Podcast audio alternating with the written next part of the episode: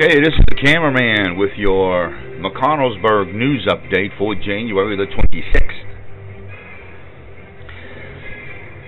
An incident of a juvenile attempting to solicit inappropriate images from another juvenile occurred on January the 20th on West Walnut Street in McConnellsburg.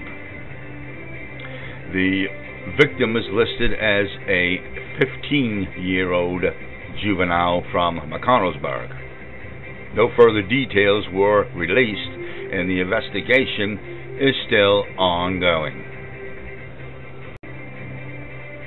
A harassment by physical contact occurred on January the 24th at 101 Crystal Drive in McConnellsburg. 49 year old Antoniette Lowry of McConnellsburg struck 23 year old Tyler Kling of McConnellsburg in the face with a closed fist.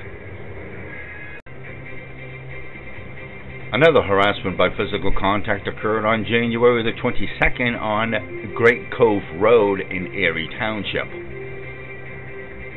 A 13 year old female from McConnellsburg was charged after having a physical altercation with a 19 year old female from McConnellsburg. And that is your McConnellsburg news update for January the 26th. This is the cameraman reporting.